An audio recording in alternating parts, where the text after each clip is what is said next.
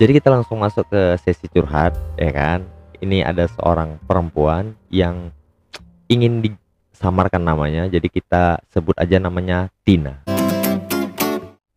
Kalau gitu langsung aja kita bacain ya.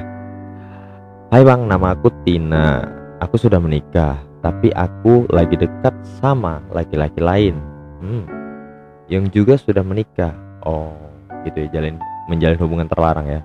Secret love story lah ceritanya kan. Oke lanjut ya. Kenapa ya setiap cowok itu cerita tentang perlakuan istrinya yang bikin dia kesel, aku aku tuh pengen nangis.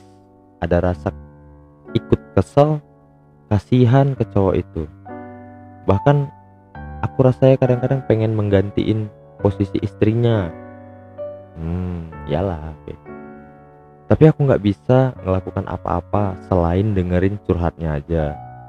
Karena kita sama-sama punya pasangan. Tapi kita saling sayang.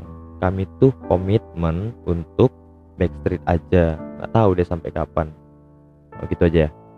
Oh, maksudnya dia nih uh, dia nanya kenapa ya setiap cowok cerita oh gitu.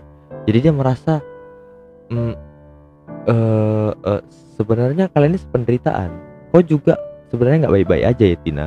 Karena kalau kau baik-baik aja sama pasanganmu, nggak mungkin kau selingkuh sama laki orang gitu.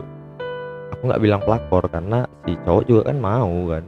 Kalau pelakor itu sebenarnya si laki-laki nggak mau tapi perempuan maksa itu pelakor karena perebut kan perebut itu sesuatu yang dipaksakan baru namanya merebut kan begitu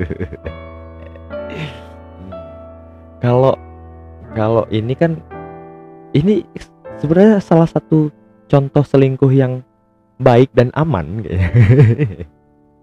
karena gini karena uh, saling komitmen bahwasanya uh, kita saling sayang kita saling suka tapi ya udah kita nikmatin rasa yang ada aja gitu. Tapi kita nggak usah ganggu hubungan masing-masing kita jalanin masing-masing tapi kita jadi saling curhat dan saling saling curhat saling ya curhat kan gitu. Ya tapi kalau menurut aku kenapa ya itu kenapa ya setiap itu kau ikut kesel? Karena karena kau sayang gitu. Karena kau sayang sama dia kau care sama dia kau peduli sama dia jadi kau tuh uh, uh, ngerasa kau memiliki dia walaupun enggak walaupun enggak sepenuhnya kau memiliki dia secara emosional. Jadi ketika dia sakit kau ngerasain sakit ya gitu. Sama kayak ya gitulah itu itu tanda-tanda rasa sayang. Uh, menurut aku uh, ya gini gini gini gini. Cowok itu kadang-kadang banyak dramanya ketika menceritain kesusahan. Jadi kadang-kadang suka lebih-lebihan gitu supaya mendapatkan simpati dari pak dari ini dari pasangannya. Biar kasihan biar hmm, disayang juga. Karena sebenarnya tuh cowok tuh gini dia masalah tahu solusinya dan dia lagi ngerjain walaupun ada hambatan dia kerjain aja. Nggak sebenarnya nggak butuh ngeluh-ngeluh amat. Dia nggak pernah tuh ngeluh sama kawannya yang uh, lagi nongkrong gitu nggak pernah ngeluh tuh. Tapi ketika ada satu orang perempuan yang disukainya dia bakal ngeluh banyak tuh. Karena dia pengen nyari simpati aja. Ya itu kadang-kadang tipe-tipe orang yang nggak bisa nggak bisa cari simpati dengan cara lain makanya dengan mengeluh cari rasa kasihan. Tapi ya menurut aku kok uh, kalau kalau kau sayang sama dia tapi kau punya pasangan ya? Tapi kalau kalau kayak gini ceritanya kayak ini aku eh lanjut lanjut aja lanjut aja kayak gini sampai ketahuan gitu kan sampai dilabrak.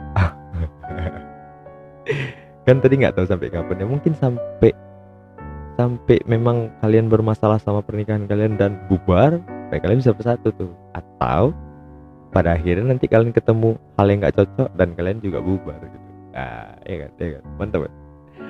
Seperti biasa yang cerita di sini tidak akan menemukan solusi apa pun. Dan kalau gitu kita jumpa lagi di episode 16 sini aku ceritain. Bye